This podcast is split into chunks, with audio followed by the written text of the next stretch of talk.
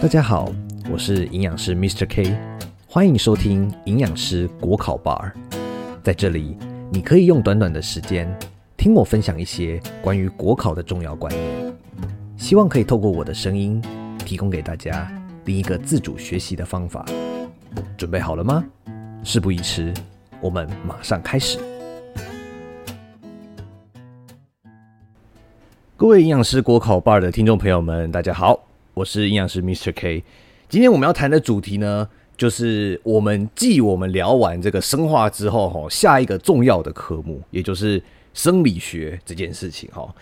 想到生理学，其实大家一定有印象，这个在应该也差不多是大二的时候，然后我们学校是只有上一堂课，不过那是一个3学分的课，它意味着你要从早上9点一直做到中午12点，然后这个3个小时的课程，这个其实也蛮紧凑的。那在接触这个科目的时候也是一样啦，跟生化的概念是一样。对啊，到底这个大二的时候就是也是什么都不懂嘛。那你在读这些那么专业那么基础的科目的时候，有时候真的会蛮不明所以然的啦。所以当时候在读生理学的时候啊，坦白说啦，我其实也有跟大家聊过关于我以前生理生化的成绩这件事情。对，我的生理学都是保持在这样子，保持在好像很厉害，不，其实应该是说，我只大概就是在70到60的这个边缘在那边徘徊，然后对，因为毕竟你也不知道，对啊，你完全都不知道到底这个读这个科目到底要做什么，所以你就比较不会有那么大的动力，让自己想要真的去探究这个学科的奥义啦。这也是一直到准备国考的这个大四的这个时候啦，你才有机会重新再回过头来去反思一下说，原来这个生理学这个学科原来也是这么的重要啦。对，所以就是对啊，好像以前的大学的这个时期，好像专业科目的训练当然有是有，可是好像真的到顿悟，好像也是要到真的是你要去使用的时候才有机会啦。所以有时候我常会聊一件事，就是说这个好像在大学时期的学习反正比较多，并不是告诉你说一些知识技能相关的这些知识技能好像都是要到你真的去应用到的时候，你才会慢慢的去学到。好像反而比较多的是这一种与人相处，然后团队合作，就像我们有时候在这个面试的时候我们会去提到的这一些事情一样啦。所以当然我们今天再回过头来，我们来讲讲这个专业的领域的时候，其实有时候真的也是到这个时候我们才有机会重新好好的去认识。那既然有机会重新好好的认识，那我们就一定要好好的把握机会，把这一些曾经不懂的地方把它重新的去把它重新拾起这过往的回忆啦。对，所以今天的话，我们来聊聊生理学这件事情。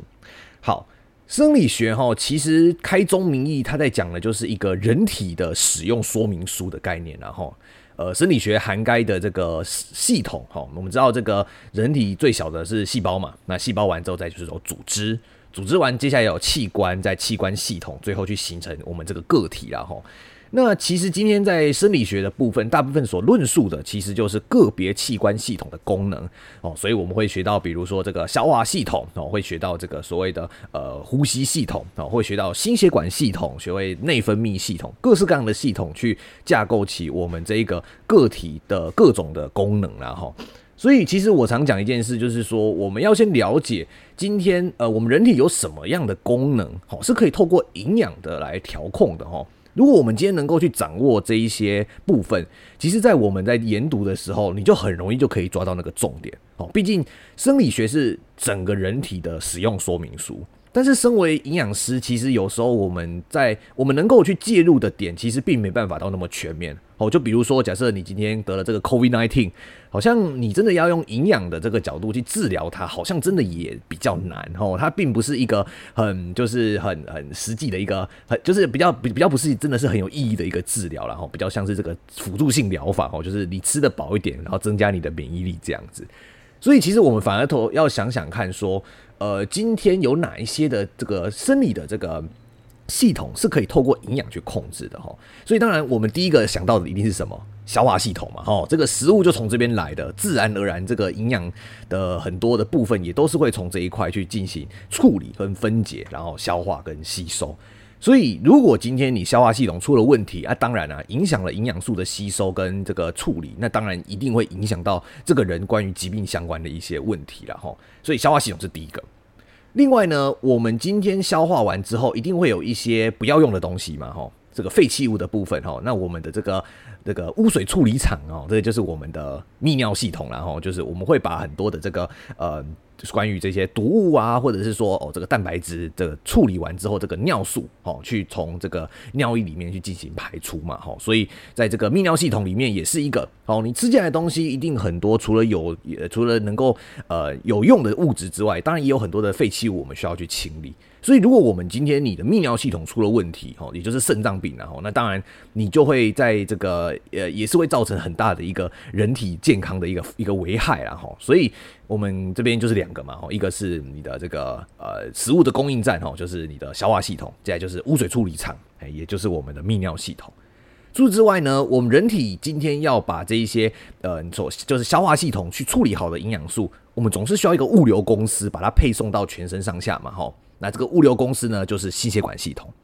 所以今天我们拥有一个良好的心血管系统，可以帮助我们去把这一些的养分，这一些的废物可以做一个很有效的运送跟这个疏散啊。像现在这个 COVID-19 疫情导致这个全球的这个供应链的失衡啊，也其实很大的部分就是在于说，今天我们在这个运输的部分，这个航运这个成本大幅提高嘛，那也没有很多的这个国际航班，所以就导致这个国际的这个就像这个心血管系统这个受阻的一个概念啊。所以当然这个我们的物流公司也要去维持它一个很正常的工作，它也才可以帮助我们人体去处理这一些就是不管是运送养分或是运送废物，都是一个很重要的部分啊。好，当然这一些器官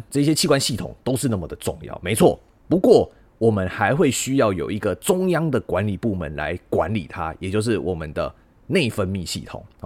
内分泌系统其实我常比喻它就像是市政府一样这个市政府呢，它可以去辖下有很多很多的各式各样的部门，比如说今天你要这个处理这个废弃物，你就需要环保局嘛那你今天如果要这个物流系统顺畅，你就需要交通局嘛那如果今天你要这个食物供应上也要可以很稳定，你就可能需要有一个这个专门在提供粮食的这是什么局来着的？好像很有特定这个局内政部啊，不是，反正就是有一个部门可以专门去供应这一些食物的，就是算是我们的粮食的部门啊，农业局嘛，好，可以这么说，农业局大概是这样子。所以有了这个市政府辖下这些部门，它就可以做一个很有效的中央的管辖了所以当然，如果今天市政府停摆了那当然这一些相关的机制也就会跟着出了问题啦那也就会更进一步的去影响。所以其实刚刚讲的这四个消化道、内分泌、心血管跟泌尿，这四个就是我觉得在生理学里面超级超级重要的四大系统这就是我一直常论述到的四大系统这件概念。那其实四大系统所延伸的，也就是四大系统的各自的疾病。比如说，你今天如果是消化道系统出了问题，那就会有消化道的疾病；你今天是心血管系统出了问题，就会有心血管疾病；你今天如果是泌尿系统出了问题，就是有肾脏病。如果你今天是内分泌系统出了问题呢，那有一个部分就是糖尿病啊，所以其实大家也可以去连贯到在膳疗里面，这个心血管疾病、消化道疾病、肾脏病跟糖尿病，这四个也是我们营养师会特别去注意到的一个疾病的项目啦所以就是你如果今天我们可以透过营养的方式去改善这些疾病的这些病程，去让他们患者可以透过饮食的介入去改善。当然，这就是我们营养师在临床端所存在的意义嘛，所以这才是实质意义上的生理膳疗一起读也就是呼应到我们今天的这个主题啦我今天这个主题很慢才把它引导出来这样子。所以其实我知道，就是很多这个，不管你们是在坊间的各种补习班也好，课程也好，各式各样的，都会讲说生理膳疗生理膳疗一起读这件事情。那到底他要怎么一起读？很多人会觉得说，我就是今天用生理膳疗一起读，我就拿了2本今天可能我来读个细胞生理学，配上一个重症营养好像这样子就叫做生理膳疗一起读嘛但其实他所谓的一起读，并不是说你就是读了2个科目这样就好了，而是要去把生理学的这些部分跟膳疗的部分去做一个连接因为我们知道生理学其实在读的东西叫做恒定机制恒定机制。当我们今天恒定一旦被打破了，或者不平衡了，或者失常了，它就会变成是我们的疾病。好，所以在我们今天在聊肾疗的时候，其实常会提到就是两个重要的嘛，治病机转还有营养照护的步骤嘛，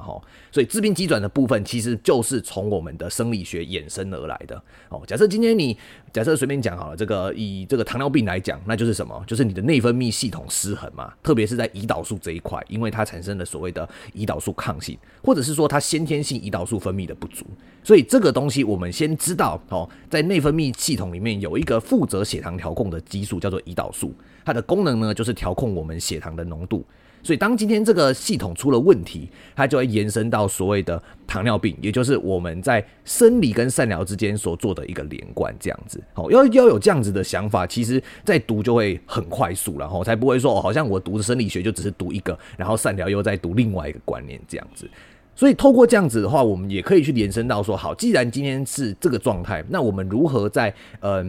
在我们的膳疗去做一个这个所谓的营养照护的介入。那其实很简单，就是我们知道既然胰岛素出了问题，既然血糖恒定不好，那我们就势必要给他一些不会让血糖去跑那么快的，就所谓的低 GI 的饮食嘛，然后用这样子的方式去让他的血糖比较不会瞬间的飙高，让他这个胰岛素的这个功能 不良的问题不会过多的去影响到我们的人体啦。所以这个就是一个很简单的一个比喻。当然身为你各位这个